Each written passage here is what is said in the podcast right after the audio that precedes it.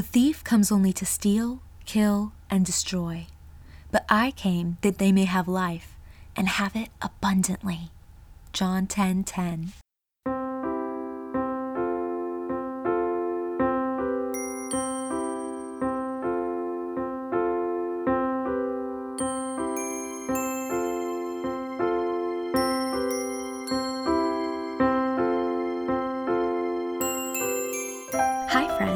Welcome to the Life Inspired Podcast.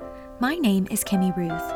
I'm a writer and creator who loves deep conversations and a good story. I believe that life is a canvas, and the choices we make each day tell a story that we'll leave behind. That story matters, so let's make it a good one. Happy Monday, everyone. I'm so excited to finally be launching this podcast. I've been talking and dreaming and praying and preparing for it for such a long time that I can't believe it's finally time to launch. Just a few notes so you know what to expect before we dive into today's episode. This is a weekly podcast, so a new episode will be released almost every Monday. If there's going to be a holiday or if we're going to take a week off or something, I'll give you a heads up so you know what's going on. Think of this podcast like a coffee date with a friend. When you're talking with a good friend, you can go from silly to deep to practical to emotional all within the same conversation. And I don't know about you, but I always leave those conversations feeling more inspired to take hold of my life and make the best that I can of it. But let's pause there for a second and let's look at the word inspiration. What does a life that is inspired even mean? What does that look like? Well, the word inspiration comes from the Latin inspirare. That's a word that's formed from two parts the prefix in, which means exactly the same thing as it does in English, because that's where we got it from, and the root verb spirare, which means to breathe. We see that same root show up in other words related to breathing, like perspiration or the respiratory system, things like that. So when we put it together, we literally get inspiration means to breathe in. Now, that might sound strange, but go with me here for a second. Think about a time when you were stuck in a really hot place somewhere. Maybe it was the dry, arid heat of the desert, or maybe if you live in the South, it was sticky and stagnant and clogging your lungs with humidity. You were probably getting tired, worn down, and in desperate need of relief. But imagine being in that place and then feeling a cool breeze begin to blow you would breathe in that fresh, cool air and begin to feel refreshed and renewed, able to keep on going. We capture that idea when we use the phrase a breath of fresh air. Often we use that to describe a new person who comes into an environment and shakes it up in the best of ways. They bring fresh energy, fresh ideas, fresh motivation, and fresh perspective. They reinforce those of us who are tired and needing backup. So, the word inspiration really is presenting that picture of the refreshment that we need on a daily basis to be able to keep going and going strong. That's what this podcast is all about to encourage, equip, and inspire you to live life to the fullest, or, like the scripture I quoted at the beginning of this episode, to live the abundant life. None of us are strangers to desert seasons. I think we've all gone through spiritual drought, emotional wilderness, and sometimes it's even just reaching a point of growing tired with a monotonous, mundane existence. We're kind of like Belle in Beauty and the Beast. We want more than a provincial life, but most of the time, we don't really know what that looks like. The world presents us lots of pretty pictures to try to tell us what that life of more looks like, whether it's curating the perfect wardrobe, or designing the perfect house, or working to get the perfect body, or creating the perfect job, or art, or relationship. But if you spend any amount of time actually chasing these things, you'll find that ultimately they're empty. Those things cannot satisfy, or fill, or fix us. The key to the abundant life is not found in what the world offers. The speaker of those words from John 10:10 10, 10 that I quoted at the beginning of this episode is none other than Jesus himself, and he presents us with a contrast. The thief comes only to steal, kill, and destroy, but Jesus comes that we may have life and have it abundantly. Or, as other translations say, have it to the full or the fullest. So, where the thief takes, Jesus gives. The abundant or inspired life can only be found in Jesus himself. C.S. Lewis once said, I believe in Christianity as I believe that the sun has risen, not only because I see it, but because by it I see everything else. Faith in Jesus is that light that enables us to see the whole rest of our lives from a new perspective. To walk with Him elevates this life from a mundane existence to an eternal adventure. Our individual lives are all stories that weave into the fabric of that greatest story of which He invites us to be a part of. So, to figure out what a life inspired looks like, we have to start with Jesus. He is the source, He is the author, and He is the giver. His peace makes us whole. His love makes us complete. And His grace enables us to multiply whatever it is that we've been given. So, practically speaking, starting a life inspired with Jesus means spending time in God's Word and in prayer. In the New Testament, Paul writes that all scripture is God breathed. That line is also translated, all scripture is inspired by God. Do you see that connection again between breathing and inspiration? This time, it's in the context of the Word of God itself being breathed and inspired. So, in other words, the Bible itself has become a source of that renewing energy that can only come from God. When Jesus was being tempted in the wilderness, he pushed Satan back with a verse from Deuteronomy that says, Man does not live on bread alone, but by every word that proceeds from the mouth of God. In the eyes of Jesus, Scripture is just as vital a part of human survival as the food we eat each day. And if we go back to the very beginning, God Himself breathed into the form of man, giving him the breath of life. Without God breathing into us, we have no life. Adam was he was a form of dirt. He had no movement, no intellect, no soul, no psyche, it was God breathing into him that gave him that life. And even the ancient Greeks reflect the same principle, even though they don't believe or didn't believe in one creator God, they still use the same word to, to communicate that idea. They used the word pneuma, which meant breath, but also meant spirit or soul, and that was considered synonymous with life. So, in other words, if we have no breath, we have no life. And what breath does for the body, inspiration does for the soul. That's why we're all so desperately searching for it. We need it to be able to live fully. And the source of inspiration is Jesus. And we can tap into that every single day if we'll simply come to Him and abide in Him through His Word and through prayer. Trust me, I know this is easier said than done, but that's a topic we can dive deeper into on another episode. But where do we go from there?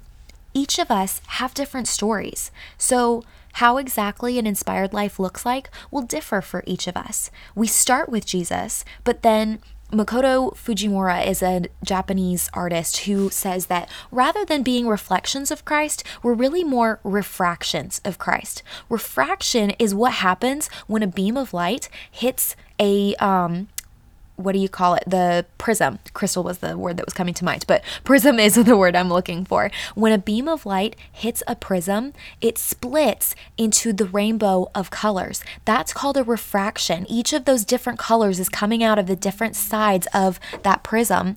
And that's what happens when the light of Christ is shined through the light, or I'm sorry, shines through the life of all of us different believers. We all have different personalities, different callings, different histories, different gifts and resources and responsibilities and limitations. But with all of our differences, and even though how exactly that inspiration will play out in each of our lives looks different, there are some core components of an inspired life that remain pretty consistent, whether it's across the stories that we read or the lives that we witness. These are qualities that we can seek to continually develop in our own lives. I won't go in depth on each of them here, but we'll definitely be revisiting them more in future episodes. And we're just going to give sort of a brief overview of what these qualities are and um, what they look like. First is generosity. Generosity comes directly from an abundance mentality. It is love looking to share its resources with others so that they also can be blessed, whether those resources are physical, emotional, or spiritual. Instead of being stingy or grimacing at the cost to yourself, generosity believes that there is enough to go around. We give freely because Jesus gave to us freely. And whatever we might lack, we trust Him to provide. So we're not worried about running out or not having enough. Another quality is positivity. Now, I don't mean this in just a put on a happy face kind of way or look at the bright side, because there are situations in life that are hard and painful and no amount of optimism can fix. And honestly, we just need to be real sometimes, and sometimes you just need a moment to vent. But most of the time, our daily situations are not quite so dark and dire. And most of the time, we can benefit from a look on the bright side more often than not. Humans struggle with what is called by researchers negativity bias.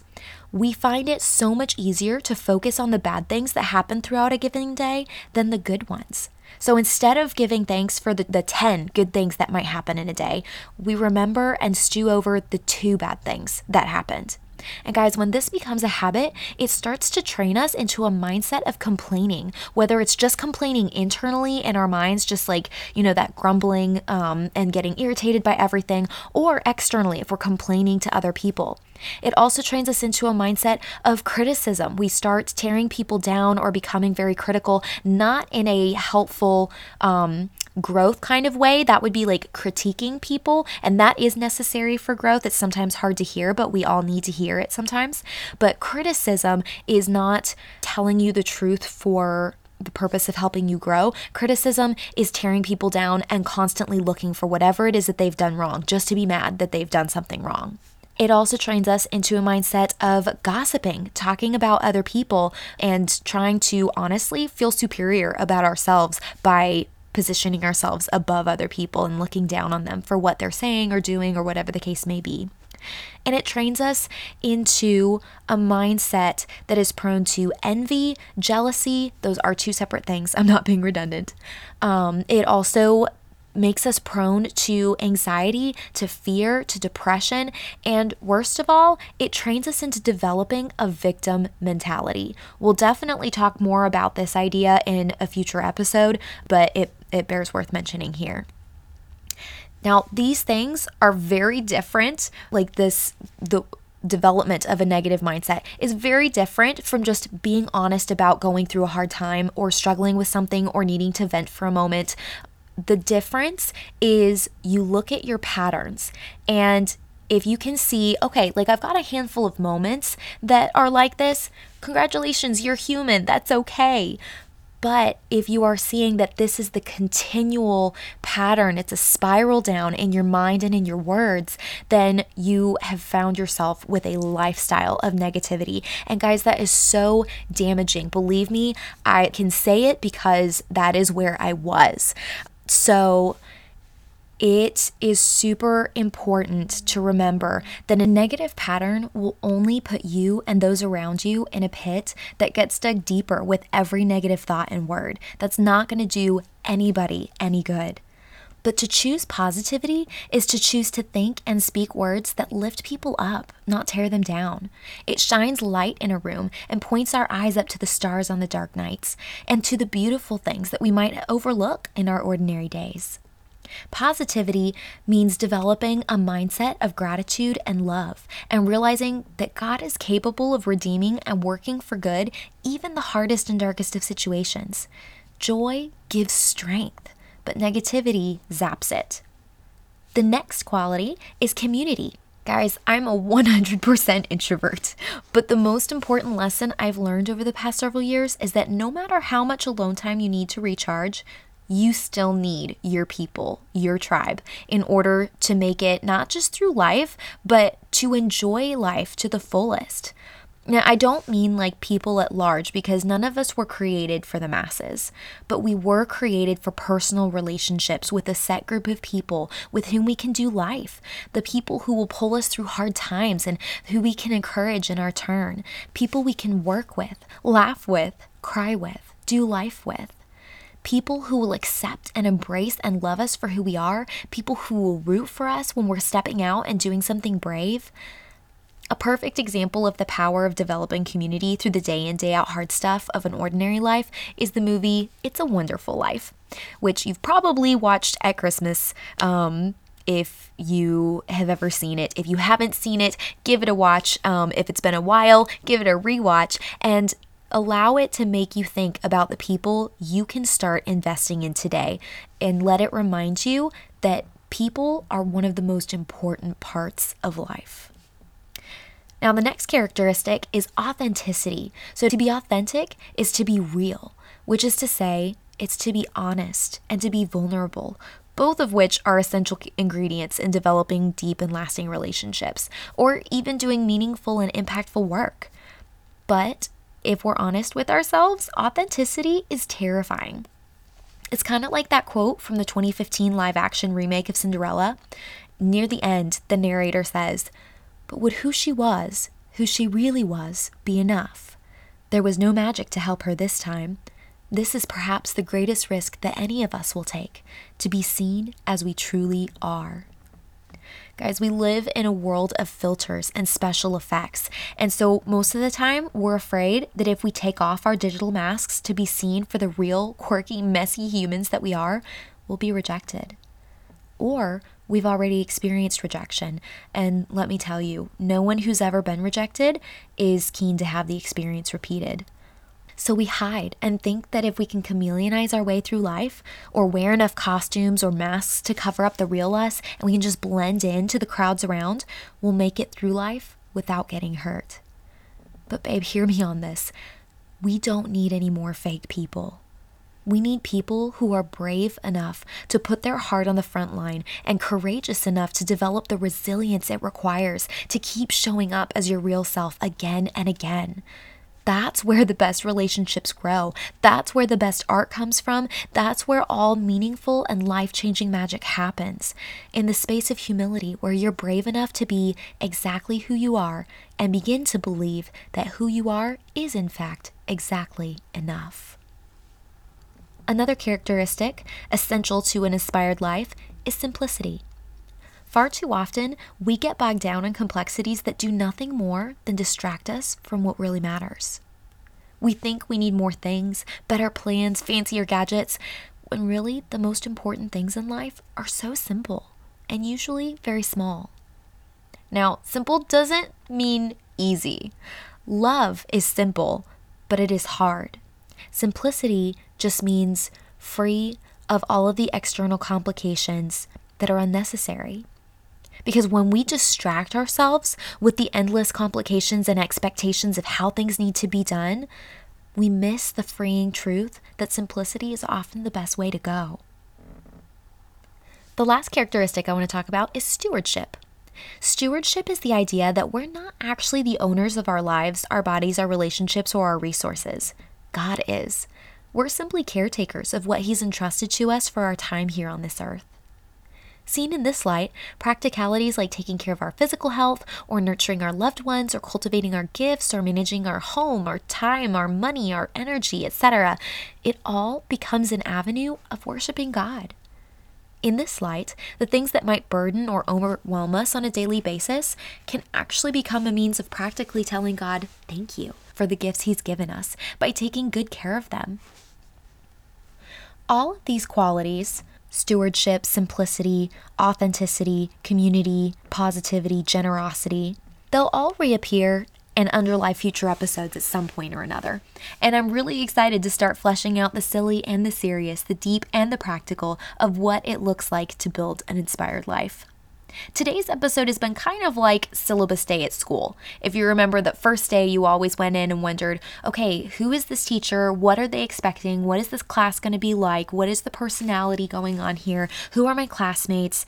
And what is required of me for the semester ahead? So, even though today has been kind of an overview. There haven't been a whole lot of details or cool stories or practical applications. I promise you, things only get better from here. This is just laying the groundwork, and we're about to dive into the real meat going forward. So, future episodes will take a variety of formats. Some will be interviews. There's going to be one at the end of the month that I'm really excited for. Some will be featuring the stories of real life people. Some will be encouraging pep talks. Some will be fun analysis of movies and books to see what inspiration we can glean from our favorite characters and stories. But no matter what format the episode, I hope you always take away something that gives you a fresh outlook on life and inspires you to remember that your story matters. If you would like to read the show notes for this episode, you can go to kimmyruthwrites.com forward slash podcast and just click on episode one. That, that will take you to the notes for this podcast. And with that, be curious, be kind, and I'll see you next time. Bye.